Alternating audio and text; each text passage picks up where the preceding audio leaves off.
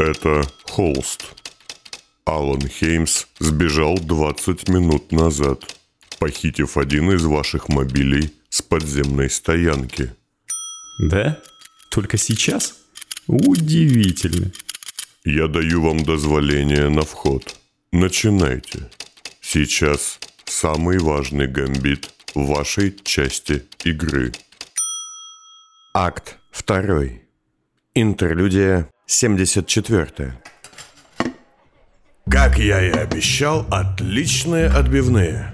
Как минимум вчера они не бегали по улицам. Итак, все это звучит как дело, не взяться за которое будет большой ошибкой. Что мы имеем? Таинственный заказчик, она же Камилла. Знает об убийце и называет его маньяком, чтобы нас заинтересовать. Или убийца и правда маньяк, и только мы с вами сможем понять его принцип. А еще лучше и то, и другое.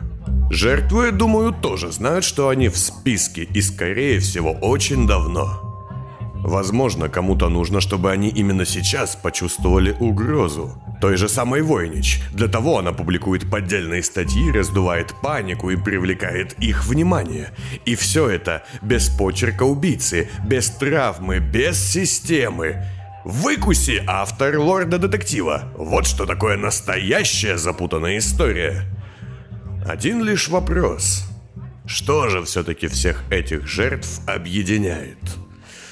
Так, давайте что-нибудь найдем. Хеймс углубился в бумаге, пыхтя трубкой, и, используя ключ от мобиля, который забрал с собой, как закладку. Нет, Дол Бондаря. Сказала Эльза, улыбнувшись. вклады в банк, нет? Да-да-да, понимаю, но это нам не поможет. Профессор, не отрывая взгляда от бумаг, закивал. Чем же связаны эти люди? Дол Бондаря. Конечно, конечно. Секунду. Должно же что-то быть. Фамилии, академии. Да, тоже нет. Дол Бондаря, профессор. Эльза закрыла бумаги руками, и Хеймс, подняв взгляд, увидел на ее лице хитрую усмешку. Что? Его лицо тут же преобразилось. Белла, как ты... Кто вы? Проклятье. Я только что понял, Эльза, что ведь никогда не был с вами знаком. Гафихт или Гармит? Грабов, мать твою. Гафихт или Гармит? Стоп. Секунду. Там, в туннеле, когда мы остановились после погони, я четко понимал, кто я. Сейчас все как в X13. Мне нужен стресс. Мне нужен какой-то дикий стресс. Заставить мозг работать. Ладно, извиняюсь. Так, Эльза, что вы имеете в виду? Что за... Какой дол Бондаря? Все эти люди были членами клуба Дол Бондаря, Алан. Все убитые. Вы в это верите? В ресторан, который превратили в оккультный притон и который в одну ночь исчез, словно его и не было никогда? Как и вы, профессор, я не верю, а либо знаю, либо нет. Здесь все доказательства. Фото, упоминания в членских книгах, свидетельства очевидцев. Информация совершенно разрозненная из сотен источников, но я собрала ее. Вы или все же Камилла?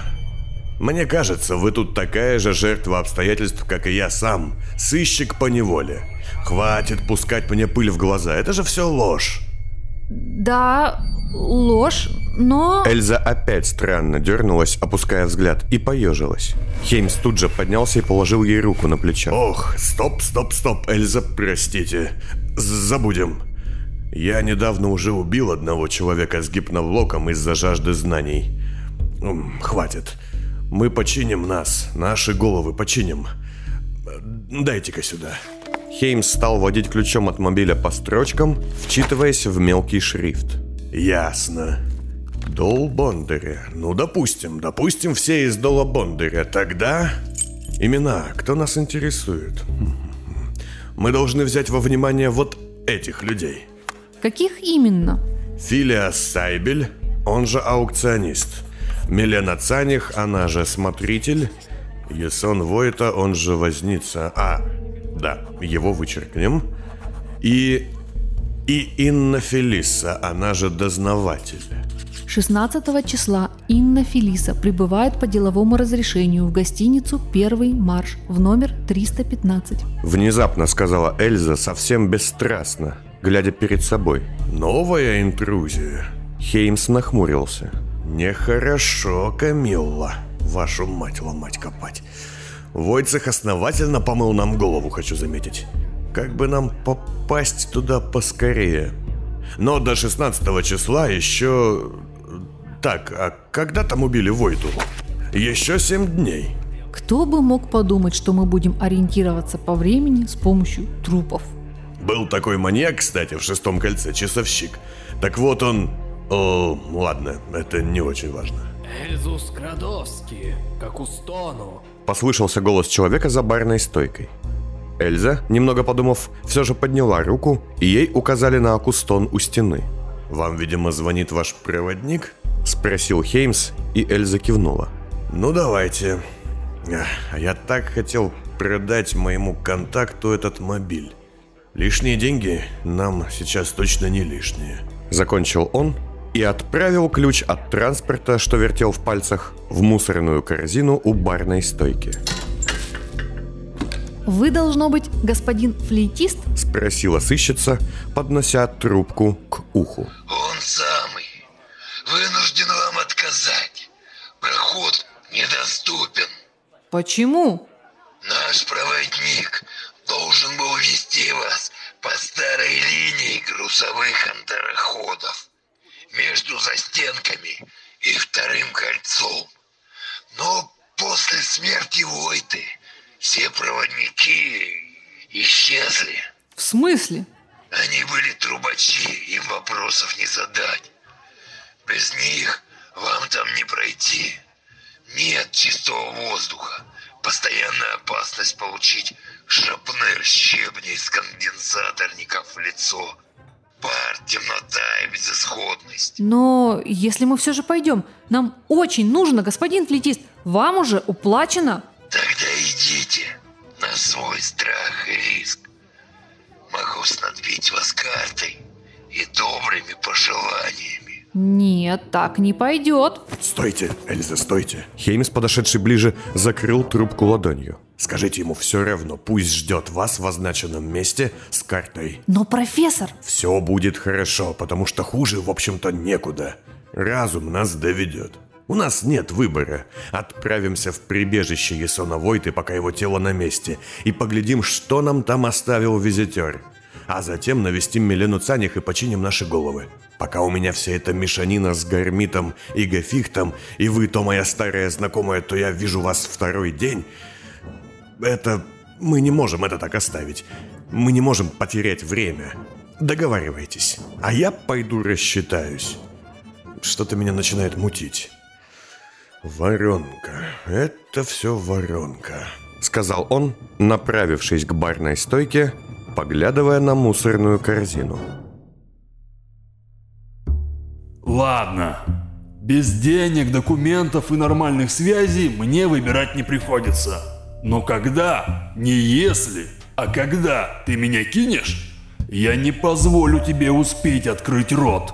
Тогда я сделаю это сейчас. Вы говорили, у вас есть зацепки? Да.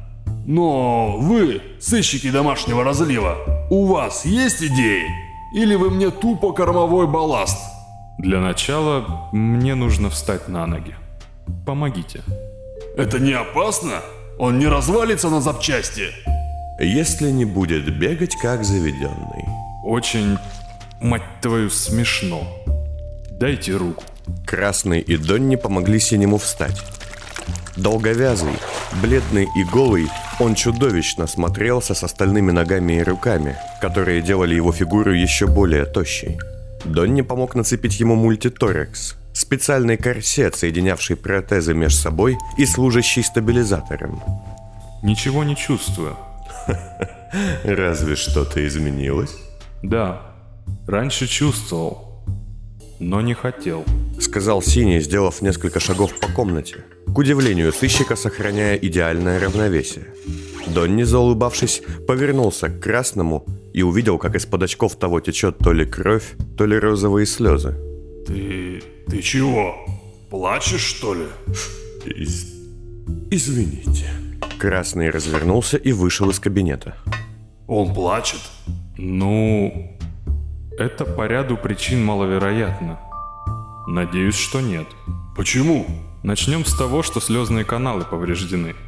Затем он обладает более слабыми душевными качествами, чем эти часы. И Синий указал на висящие на стене старые часы с черным циферблатом, навечно застывшие без восьми минут полночь.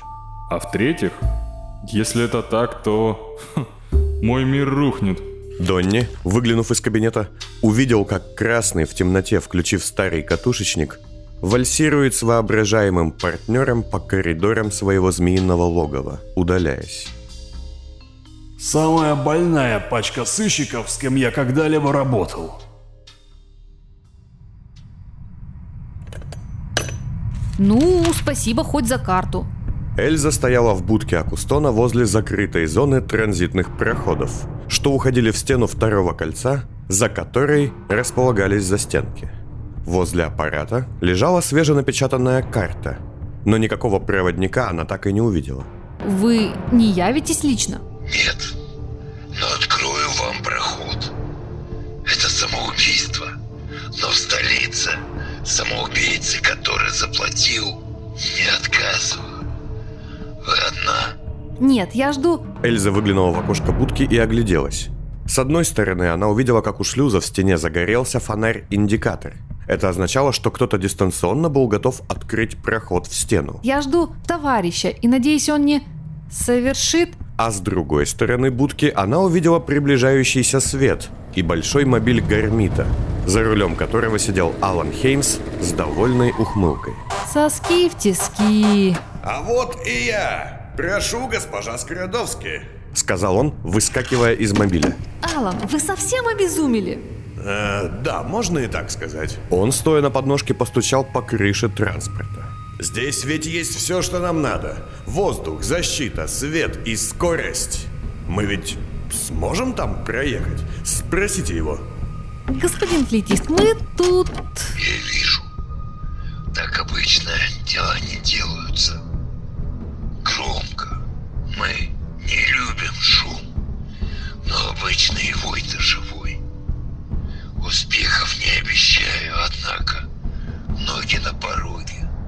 В нашем случае колеса.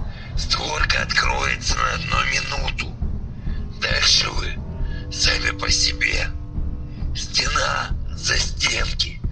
Потом прибежище. Я предупрежу, что вы можете прибыть.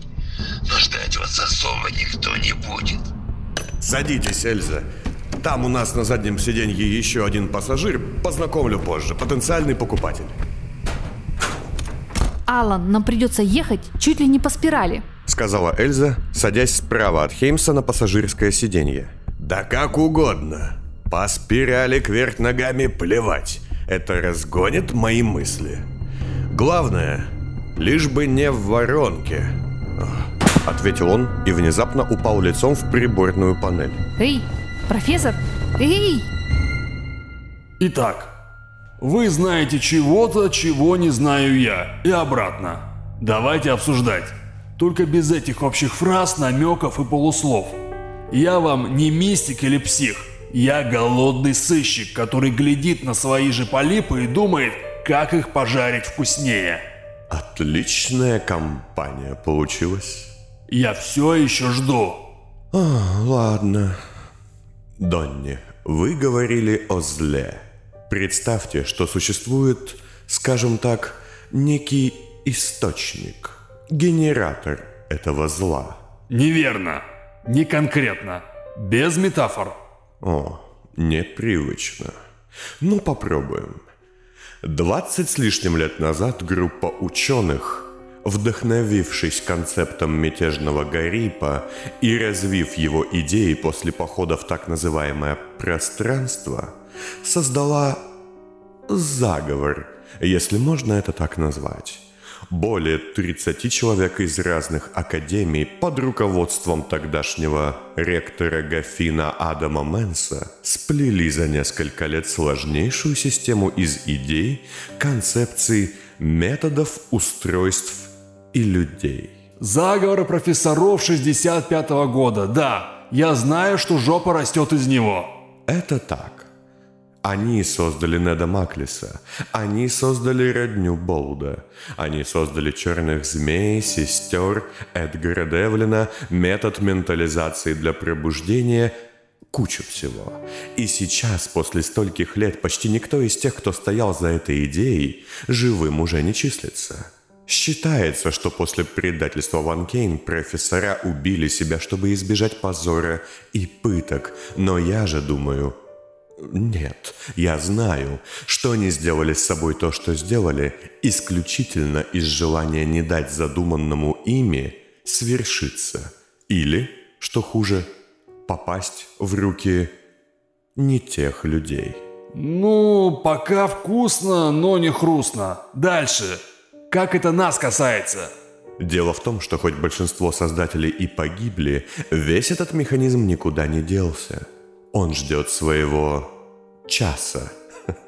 И где-то что, есть кнопка, на которую нажимаешь и происходит заговор? Нет, конечно нет. Это все не так. Это не машина зла. Хотя очень близко. Это клубок из змей. Большая система из... э, Да, людей, идей, затей. Я помню. Да. И каждая из сил в текущей партии не хочет получить это все. Они жаждут получить лишь нужный им кусок. Борьба идет не за обладание всей системой, а за право первым оторвать от нее нужную кому-то деталь, сделав как следствие остальное непригодным. И наш главный противник сейчас – те, кто внутри. Так, это заразно. Отсекаешь? Что именно? Начали нормально, но все равно свалились метафоры и образы. Я такое не люблю, красный глазик. Я люблю по пунктам. Первое, второе, третье. Как комплексный обед. Ваш убийца, резак, визитер, неважно, это зло. Не абстрактное мифическое зло, не идея зла, не призрак. Это конкретный сгусток темноты и ненависти. И если он получит доступ к этой запутанной системе, а он хочет, поверьте мне, то всему придет конец. Скорее, начало. Эта история отняла жизни уже у многих важных людей. Я потерял любимую. Вы можете лишиться любимой женщины, а вот он, у него теперь нет даже самой возможности любить. Но вам надо работать с нами не для себя, не для своей жены, не для кучки людей, а для самого факта бытия, что ли. Господин Бронский, скажи-ка мне, как внезапно маньяк-потрошитель стал злыднем масштаба целого города? Не нужно имен. Я не говорю, что это мое имя, но не называйте их зазря. И вы путаете причину и следствие. В общем, неважно, какие ваши мысли по нашей проблеме. Я покопался в твоих писюльках и подшивочках и вспомнил детали своего расследования. Сознанием того, как действовал Резак и с данными о том, как действует визитер, легко увидеть систему. И после того, как я маринованным пикулем плавал в двух чанах с палой паузой, я готов делать выводы. Удивите нас. Я вам не ресторан удивлять. Вот, гляди. А, ну да.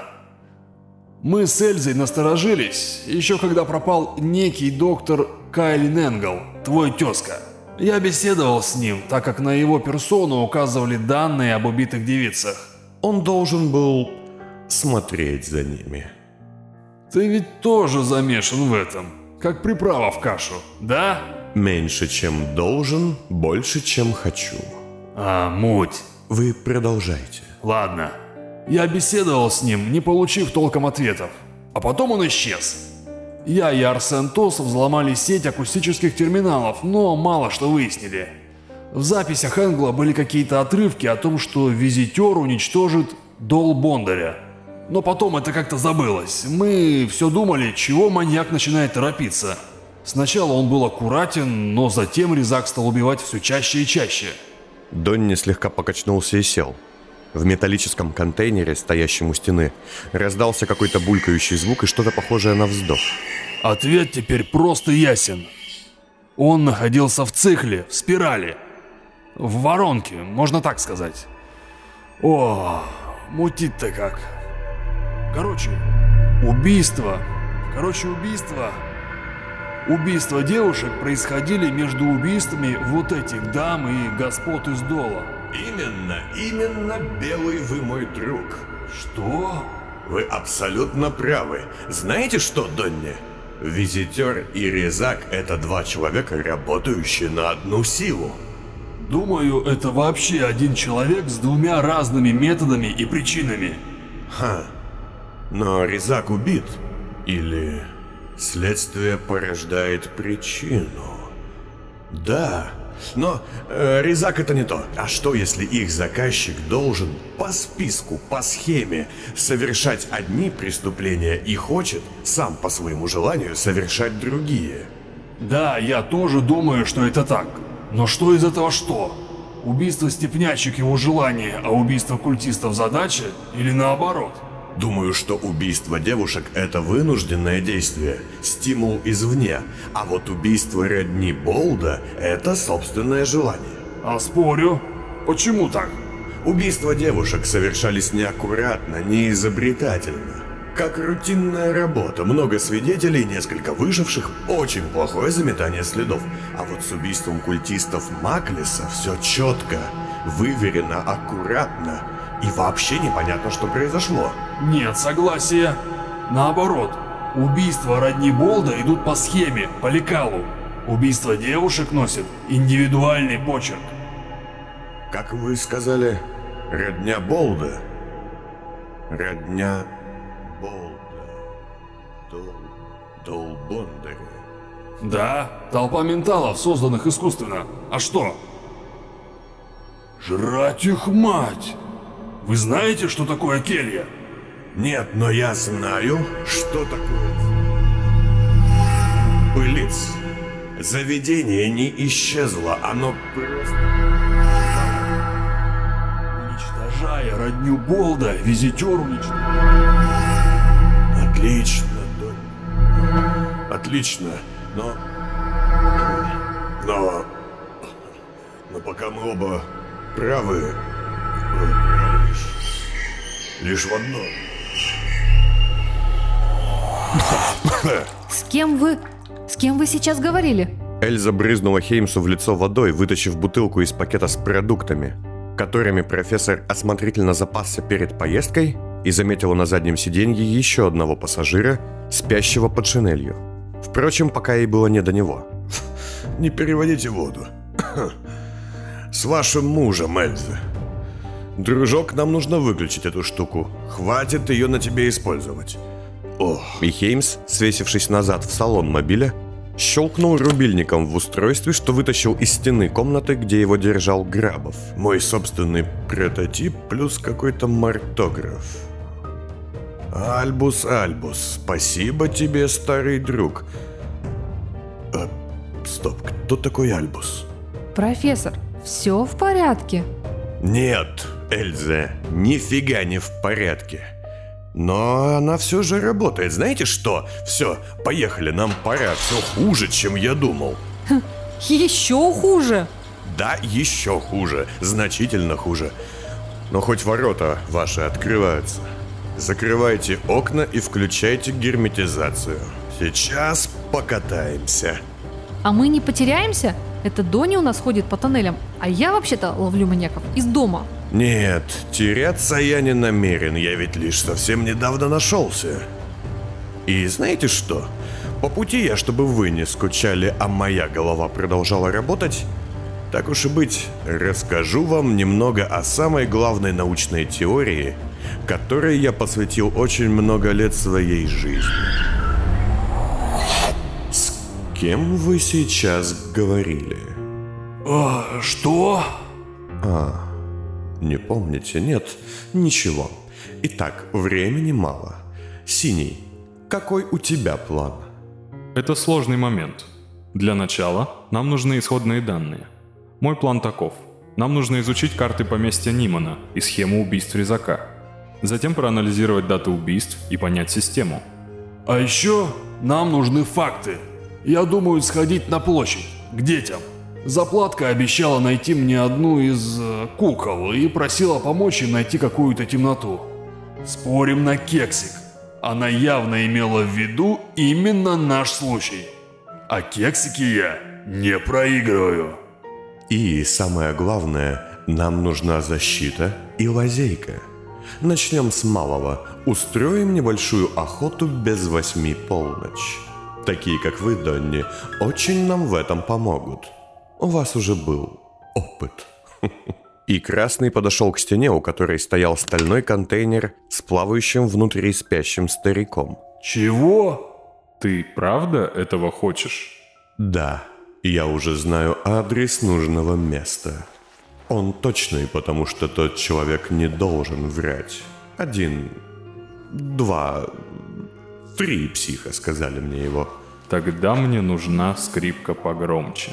Сказал Синий, закончив одеваться в новую одежду, с удовольствием разглаживая длинное серое пальто металлическим протезом. О да, у нас есть идеальная приманка, идеальная компания и идеальная ситуация. Нужно только оружие получше и четкое понимание принципа. Да о чем вы? На кого охота? Кого ловим? Убийцу убийц. Сейчас. Пара уколов и все будет отлично. Красный открыл контейнер и сделал три вытяжки из полипов на теле старика с помощью криошприцев. Донни захотел было поглядеть на лежащего в чане, но темнота и поспешность, с которой Красный закрыл крышку, не позволили ему этого сделать.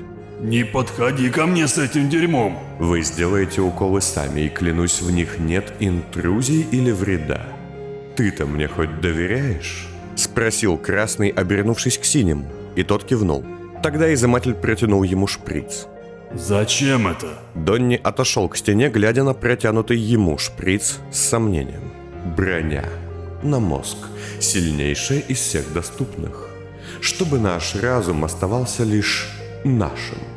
Сначала мы сходим к Цаних, починим нашего поломанного друга и узнаем у нее все детали убийств. А затем Донни. Скажите, не желаете ли найти свою жену и поймать шепота? Донни протянул руку и взял шприц. Ну, продолжай, ясноглазка.